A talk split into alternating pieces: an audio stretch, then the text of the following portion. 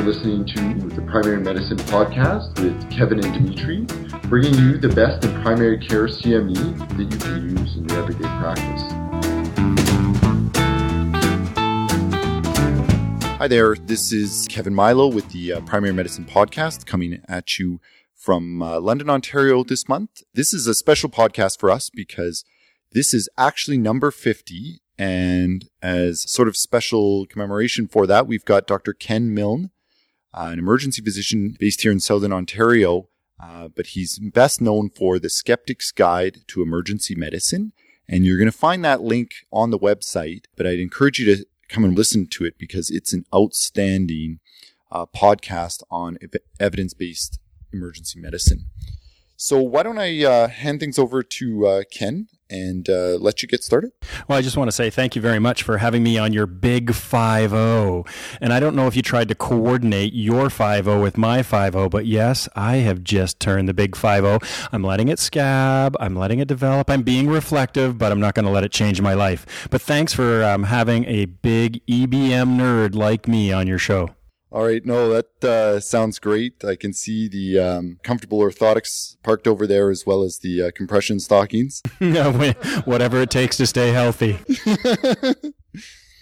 so uh, why don't we let you? Uh, why don't we let you get started and just share some perspectives for us frontline practitioners on evidence-based uh, medicine and how to incorporate that incorporate that into our practices. You know how to evaluate this constant stream of literature that's coming our way.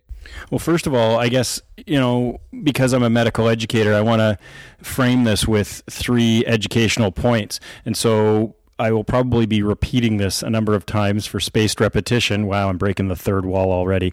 But spaced repetition throughout throughout this. But the three things that, you know, I want people to know about evidence-based medicine. First of all, oh, it rocks. Yeah, EBM rocks. Like what else are you going to do?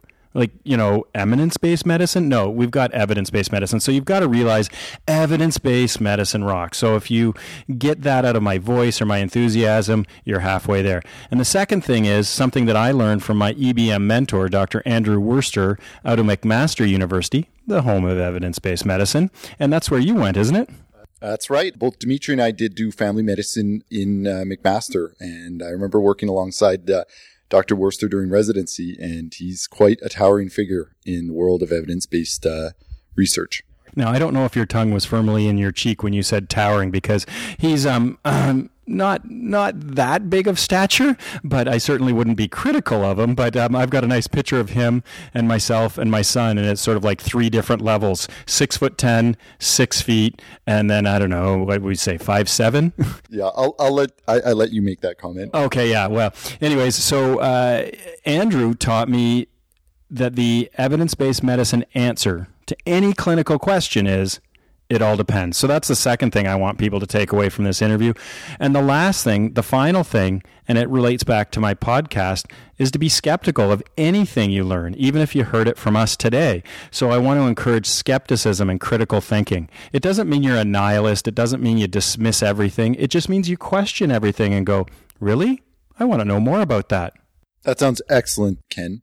Uh, one question I had is, you know, where are some good sources to get the latest evidence-based literature that's coming out, you know, and how do you reconcile that with your practice or integrate that into your practice? Yeah, it's one of the really, really hard things because there's something like, I don't know, 5,000 maybe now publications every day listed on PubMed maybe I'm off on that number, but it's something ridiculous. And and it's sort of like drinking from the fire hose. And it's not all good high quality H2O coming out of that fire hose e- either. So how do you filter that? And that's that's something that people struggle with.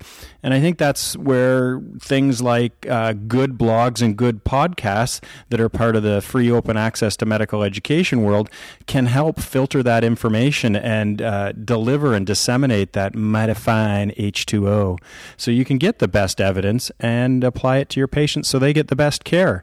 But it is a process and you've got to come up with a strategy. In your own experience on your on your own podcast, The Skeptic's Guide to Emergency Medicine, what uh, drives you to choose the piece of literature that you review? All right. So um, originally it was pretty high tech. We used the Health Information Resource. Um, I'm not remembering what the last letter is, but it's out of McMaster and it's part of the Best Evidence in Emergency Medicine program started by Andrew Worster. And what they do is they search the literature electronically for anything that's relevant to emergency medicine. And then with that information, they take anything that's consistent with their algorithm for emergency medicine from all of those publications that are put out daily, and then they send it out to 200 plus what they call BEEM raters, frontline emergency physicians who rate it on a scale of, I don't know, one to seven. And it's like, one, no, that's useless, never do it. Seven, I can't believe you're not doing that. In other words, practice changing, we should all incorporate that into our practice. And then anything over a five, they do a structured critical review on it. And it's that structured critical review where you were saying, how do you filter it? Well, there's this checklist that you can go through for different methodology. So if you've got a randomized control trial, there's 11 questions you ask to probe the literature for its validity. And that's the process to select the articles and then critically appraise the articles. Uh, that's excellent. Um, how do you, in your view, looking broadly at our specialty, those of us in primary care, rural, family, emergency medicine, sort of frontline providers, what, in your opinion, do you want to see happen as you, as you describe on your website, what do you want to see happen in terms of knowledge translation? Like, how do we, like you said, get that translation time down? How do we get the word out and move people forward on the knowledge front in so many ways? Cause I mean, you know, we're not, you know, echocardiographers here. We're not focused on one narrow aspect of a specialty. We're, we're broad. So what do you want to see moving forward for us in knowledge translation, for those of us, especially in family medicine, emergency medicine? Well, first of all, you know, there is a knowledge translation problem, and it's been estimated that it can take 17 years for high quality, clinically relevant information to reach the patient's bedside. 17 years. And it's not for 100% of the information. Actually, it's for 14% of the information to reach the patient's bedside. So I usually just throw out that it takes over 10 years for high quality, clinically relevant information to reach the patient's bedside. And that's the KT window, the knowledge translation window. And what I'm hoping is with things like this and social media and this new paradigm that we're seeing of delivering medical information to the frontline providers, that we can cut down that knowledge translation window down from over 10 years to less than one year. And one of the things that I do that hopefully keeps me healthy both physically and mentally is I listen to podcasts while I'm exercising. And I can find, you know, that 20 or 30 minutes a day for me that I can go for a run or work out, but I can also listen to something at the same time and then go back and reevaluate it and look at the primary literature after I've had a chance to listen to someone talk about it. So that's that's one of the ways that I find that people can cut the KT window down.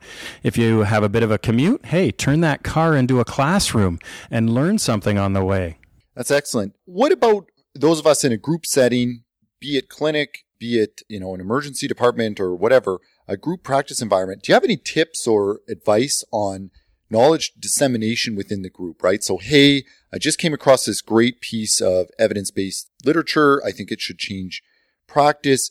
How do you facilitate that? And how, that's the first question I've gotten. How do you, um, sort of mitigate, um, some of the people that are, like you said, skeptical with that healthy skepticism who say, maybe I'm not ready to change my practice or try this new technique out? Go for it. So, you know, there's social media things that you can put together in a group. So you can, you know, do something in Twitter. If you're an emergency physician, you probably have a short attention span and 140 characters would probably work well for you. But if you like to talk a little bit longer and more in depth about a, a study or an idea or a concept, then start a Facebook group within your group and have that as a way that you can electronically on demand when you want to, when you have time, because we can't all get together and say, okay, yeah, we're all going to be sitting here for lunch and do this. We don't get lunch. We don't do lunch, right? Do we? I don't think so. Yeah, no. So, uh, so I mean, you know, we all live busy lives outside of medicine as well. So this is a nice way that you can fit it in within a, a maybe a closed Facebook group to have. It's almost like a virtual uh, doctor's lounge, and you can hang out, chat in that Facebook group, and share information, links, papers, and and then have those discussions about why you would suggest changing your practice, and somebody else can challenge that and say, yeah, I don't think so. Yeah, what's lunch and what's sleep? You know what? I really like that Facebook approach. I'm just learning the Facebook myself, as the kids are calling it. Uh, don't worry, I'm still on face palm. Yeah, exactly. So, at any rate, I really do like, especially the point about being able to discuss over Facebook, right? Because inevitably people are going to have questions when you present a new article or new information, and you're able to go back and forth, and that can help develop a group consensus um, which I do think is is excellent. Well, that's one of the things you know that brings up the first two points I wanted to make, and that was you know evidence based medicine rocks. I'm all excited about it, but we don't treat populations. And that's one of the limits of evidence based medicine. We don't treat 125 people in this primary care setting in this one urban or, well, chances are it's not a rural environment, but an urban environment with this narrow population. I treat patients one at a time. And what I want to know when I'm sitting down and interacting with a patient is, what's the best thing to do for them and so that's that that's that first point you know about yeah it rocks but then that second point that andrew taught me it all depends and that's where the discussion comes in so how are you going to take this information you'll evaluate it but then apply it to the patient that you have sitting in front of you. And we can have different interpretations of the same literature. You might say, well, you know, what's the harm? There's not a lot of adverse events to, in, in this study. It wasn't quite my population, and I'm willing to give it a try because it has some potential benefit and some associations. Whereas a more purist might be going, yeah, no, unless you prove it in our RCT to me, I'm not doing it. I'm, you know, you have not, re- I cannot reject the null hypothesis. Thank you very much. So, you know, that's where where the it all depends comes in. You know what? I think that's an outstanding point with regards to uh, actually applying it to the patient in front of you. Is is that it all depends. You know, I, I often go back to the number needed to treat or number needed to harm, and you sit there providing a, a treatment or something like that, asking yourself, so what are the odds that this patient in front of me is actually going to benefit? Yeah, and you know that it's hard not to slip into nihilism when you're looking at sort of some of the primary care preventions and say, well, you know, the number needed to treat is over a hundred or two hundred, and who funded that study, and what were the limitations and the biases, and then you start. I, I don't want to go down. I'm a glasses half full kind of guy, so I really like to engage in shared decision making with patients and say, well, here's what we got, here's the limitations. It's flawed. It's not perfect but neither am I as your physician, near, neither are you as a patient. But t- between the two of us, I'll be the expert at the medicine, you be the expert at you, and between the two of us, we'll come up with a really good management plan that we're all happy with and comfortable with so that you get the best care possible. Yeah, so keep going down that road. Talk to us about how you talk to patients about evidence based medicine. Because I like trying to engage my patients, trying to explain a little bit about numbers needed to treat or why something may or may not work. Especially when it's, you know, one of the common things we see is I want antibiotics for my sinusitis, right? Or something along those lines where, you know, you, you need to explain numbers to patients and why something may not be effective. Strep throat would be another great example it's a process. And you know the beauty of family medicine is it doesn't all have to happen in one interaction. It can evolve over time as a relationship. In the emergency department it can be a bit more challenging and you've got to create those relationships fairly quickly. Uh, so it's it depends on which relationship uh, or which environment you're working in. But i try to engage people and say listen there has been some research on this but you can't get into all the fancy sort of terms. But number needed to treat is one of the ways you can do it.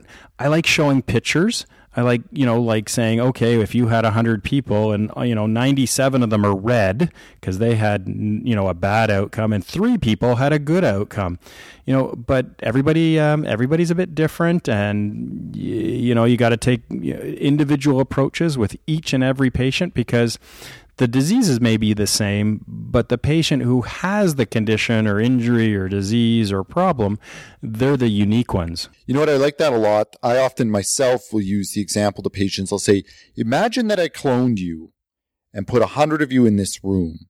Here's how many of you are actually going to get better with this. Or here's the likelihood that if all of you in this room, a hundred of you cloned, had the disease, that this test is going to actually tell us what's going on because that'll help, I think, explain things. And I think we, we do have a patient population, you know, people out there are more informed. I mean, as I read the popular media, I keep seeing, and, uh, you know, they're by no means evidence based, but as I follow the, you know, popular media, news websites and whatnot that uh, I read, it's interesting to see how much the term evidence based pops up into everything, whether it's, you know, environmental discussions or healthcare discussions. But the lay population is starting to get attuned to this term, whether they truthfully, you know, fully appreciate what that means is a different question. But there, I think people, your patients are beginning to expect that at least their doctor's familiar with those sorts of things and is able to talk to them on some some level in regards to evidence-based medicine. So certainly for my patients that are say are quite good at self-advocating and using Dr. Google, I find it a useful way to engage them so that they are understanding a lot more than I'm the doctor, I'm the expert, here's your prescription or here's why you're not getting a prescription. Well, there's some really good points in there. And one of the things that I want to make sure that we're not losing track of is the definition of evidence based medicine.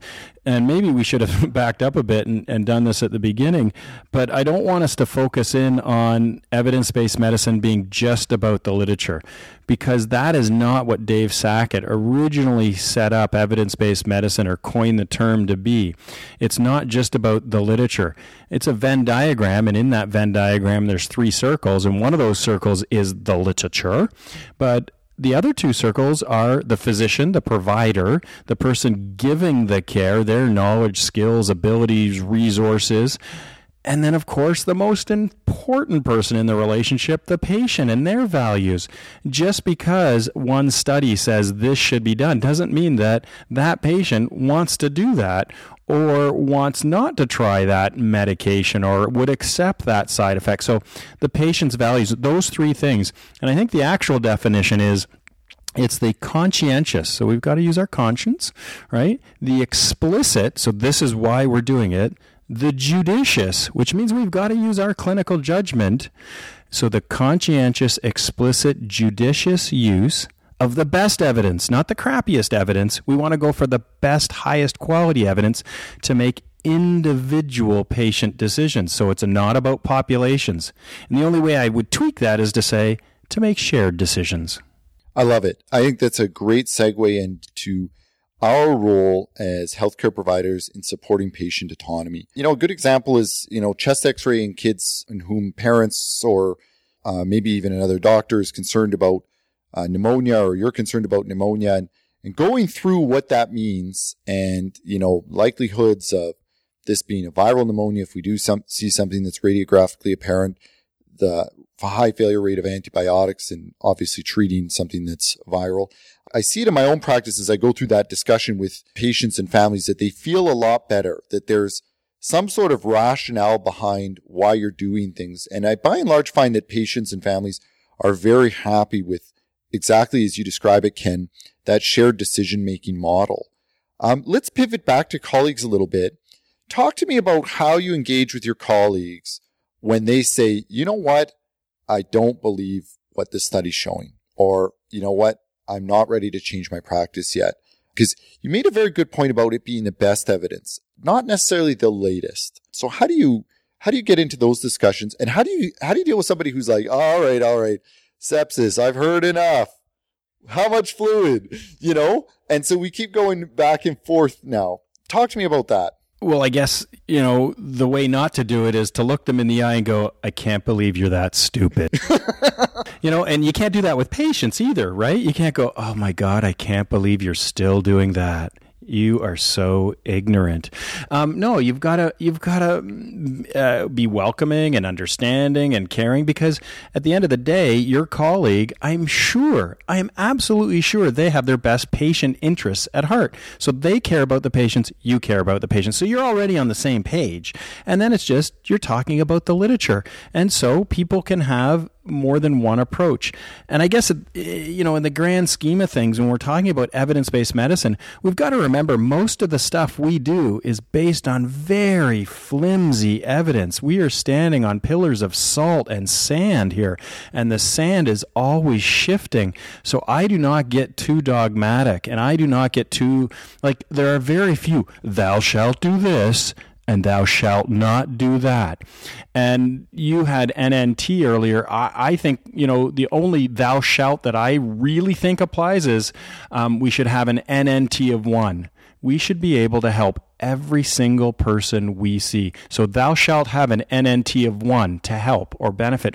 But other than that, I don't get into like a, a drop down, throw down, oh let, let me let me tape up my nerd glasses and put them on and, and starch up that white lab coat and say, Oh yeah, you just bring on that ninety five percent confidence interval because I'm coming back at you with likelihood ratios and it'll be p values after that. Yeah, and and you know, I think that you know my own limited experience. I mean, I don't have decades behind me working, but you know, I remember when I was at McMaster, like Ken alluded to earlier, that this is the heart of evidence-based medicine. I would say in Canada, but also uh, North America to a certain degree. I remember this older clinician gave us a lecture, and I think he was an internist, and he says, "You got to watch out because, yeah, we're always you know focused and obsessed on evidence-based literature." But he says, like, you know, you have to be careful because he's seen so much come in and then so much go out again. You know, and I think about even my short time in sepsis residency. It was all about early goal directed therapy and like CVPs and right IJs and the whole, the whole gamut. And then we completely kind of gone in a different direction with, uh, with sepsis care. And so that does make me pause and sort of think about, you know, being careful about how aggressively we push maybe the latest and greatest because it might be something that two, three years down the road the evidence points in a different direction. it reminds me of that uh, Star Trek movie, uh, Voyage Home, Star Trek 4, The Voyage Home, when Dr. McCoy is like doing one of his, I can't believe you're still doing that. What are you using, cat gut? What are you going to drill into the head for a subdural hematoma? You know, um, back in, uh, I think it was the 1980s when that movie came out, but of course I'm stuck in the 80s. And, you know, so we can't be hypercritical. It's like we're all trying our best, we're all doing our best. And I like, you know, that scene senior statesman at, at McMaster, that elderly clinician, you know, things do come and go, the tides do change. And so, you know, you don't want to be the first one on, you don't want to be the last one on. But when you're doing stuff, remember that the big things in medicine have already been done. And we're, we're playing in the margins now. Now, what we do matters. What we do matters. And we want to try to give the best care possible. But we're in the margins. I mean, you know, clean water, wash your hands, between patients, um, you know, immunization, antibiotics, and you know now we're sort of running out of things that make a huge difference. But we can make a huge difference, and that's that humanity that we have with medicine. That's the art of medicine. That's the interaction. That's the relationship we have. And if we're talking about evidence based medicine in that context that it all depends.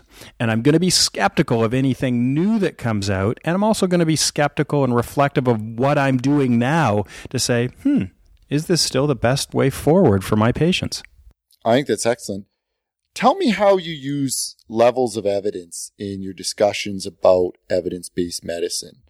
You know, and where do you put things like consensus, opinion, and that um, in, in, your own ranking or your own mind. Yeah, no, I mean there is this pyramid of evidence um, that's been put out there, and the peer. So I always say that everyone who's practicing medicine is practicing evidence-based medicine. So if you're listening to this, going, "Oh my God, I'm not that nerdy. I can't do that kind of," me-. you, you, you are practicing evidence-based medicine because what you're doing is, and it's on the base of the pyramid. This is what I was taught. This is what Worster told me to do, right? And it doesn't mean it's wrong and it doesn't mean it's right. It just means that's what I was told to do. So that's the that's the bottom of the pyramid, eminence-based medicine.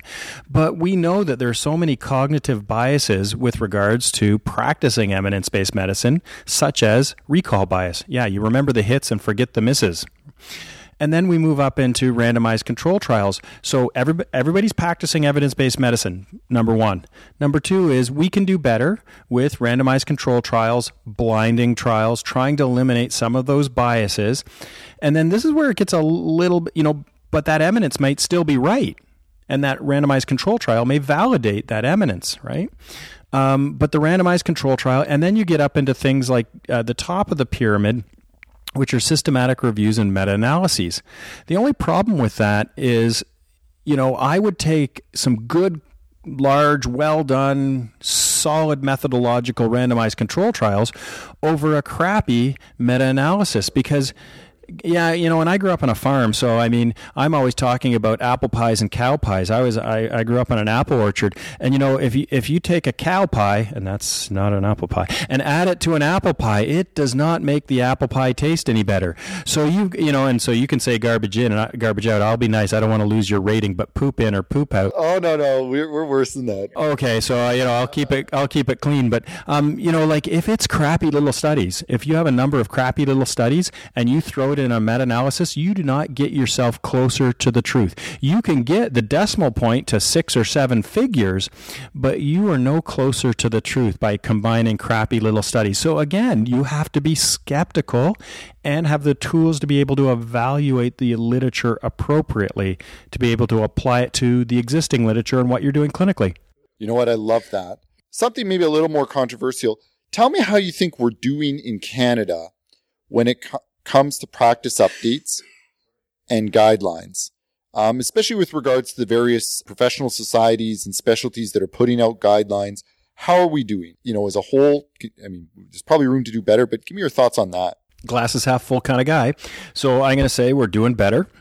When guidelines first came out, um, early in my practice over 20 years ago, um, I was like, oh, great. There's something that's consolidated the information for me. It, it, it, was vast back then. It's even vaster now. Somebody's consolidated that down into some guidelines.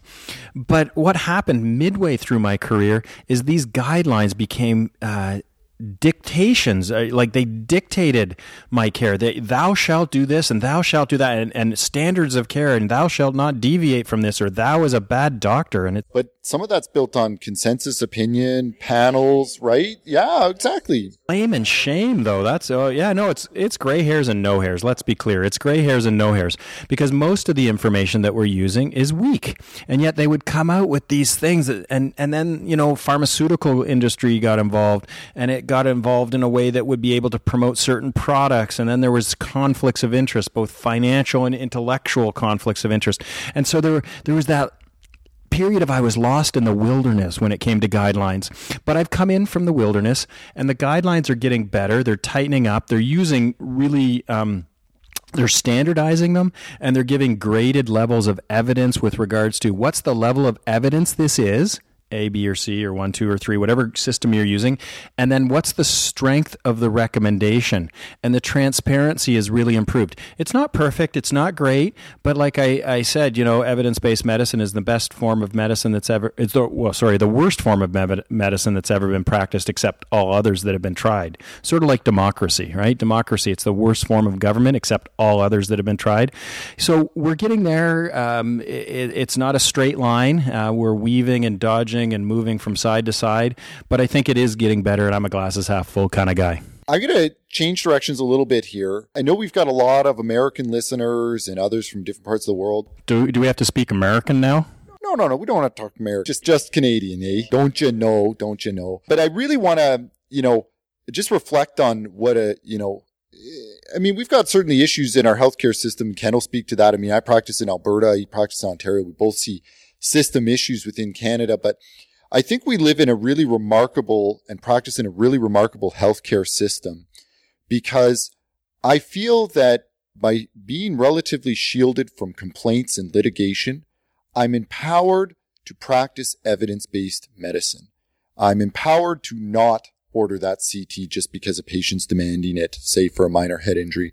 Empowered not to order those x-rays. Empowered to use my clinical judgment and let evidence-based medicine inform me in my practice.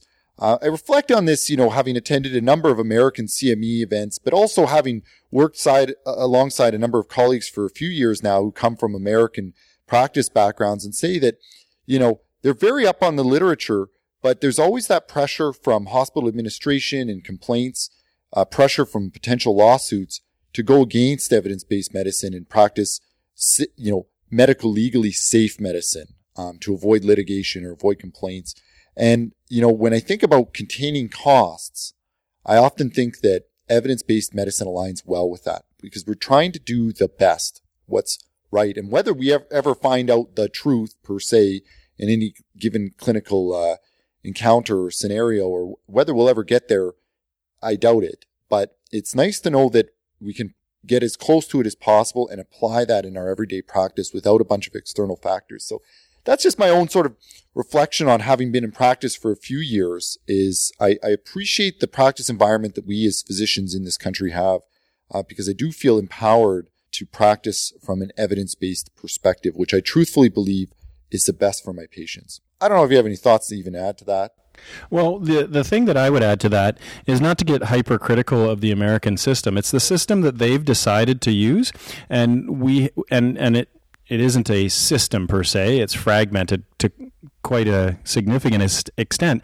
And you mentioned that there's legal issues and that there's financial issues in there besides legal, you know, because it's a for-profit system. They, they have they have evidence. But again, evidence based medicine is it takes place in a context and it all depends. And, it, and if you're, you know, facing potential lawsuits or if you have financial pressures to either be ordering tests on some patients and not ordering investigations on the other, I understand that. It may not be the practice environment that I want to participate in. It's really tough for them to be able to practice in that environment. High quality clinically relevant information when there's so many competing interests beyond just what's in the best interest for this one patient. Yeah. No i love i love that statement and i think that very accurately sums it up because we have so many uh, colleagues down in the states who are generating outstanding research outstanding practice guidelines who bring us the best. But yeah i just i reflect on it you know and uh, like i said having hired a few and worked alongside a few of my colleagues, they say that it is notably different um, coming here. But but you, but you but you notice, uh, or sorry, not notice, but you know as well as I do that we practice in an environment where we have limitations with access to specialized care. So I mean, it, it's a balance, and and it, and it's a reflection of what our society has decided to do and what their society has decided to do, and the outcome is X, and that's what we have. And if we're happy with it, we're happy with it. If we're not, we're not. Oh no, no! I mean, there are days I wish I was down in the states. I mean, there's so many chest pains, so many chest pains that I struggle to push through the door of cardiology because uh, they feel like oh, two troponins negative, and out the door they go, and I know that this, you know, would be a lot easier discussion down in the States. And so I certainly from the resource perspective, yeah, um, there's a lot to be said that way. Absolutely. Why don't you, Ken, go ahead, summarize evidence-based medicine for us. Again, go back to those keywords. Tell us what you love about it. Tell us how we can, you know, make it real in our practices. Sure. So I'll go back to those three things. And those three things, the first thing, it rocks. Evidence-based medicine rocks. And and I, you know, being able to talk to you about it just gets me excited and makes me want to do more and be more involved in knowledge translation. So again, evidence-based medicine rocks. I mean, isn't it the best? And what's the alternative, right? It's the worst system possible except all others that have been tried. So evidence based medicine rocks. And then when we're talking about evidence based medicine, it all depends. It's not just the literature and thou shalt do this and I'm being dictated to do that by a guideline. It takes place in a context and we should strive to have an NNT of one to help one patient. Every single patient we come into count encounter, we should be able to help. And then that third thing is, but it never stops. We've always got to keep our skeptical radar up and ready and going because we need to be able to incorporate new information and new ideas. And that new information and new ideas may just reaffirm what we're already doing, or it may change from time to time our practice, but we have to be able to skeptically and critically appraise the literature without becoming nihilistic. So at the end of the day, our ultimate goal is that patients get the best care based on the best evidence. You know what? I absolutely love that. Um, this was an outstanding talk. I really want to thank you, Ken, for uh, giving us the time, um, joining us for, like I said, our 50th podcast. And uh, we hope to get you back eventually again as well. Maybe I'll be back on for a 100, but I don't want to be 100 when we're doing this, okay? Uh, no, I think we're going faster than that, thankfully. All right. Again, thank you so much, Ken. My pleasure.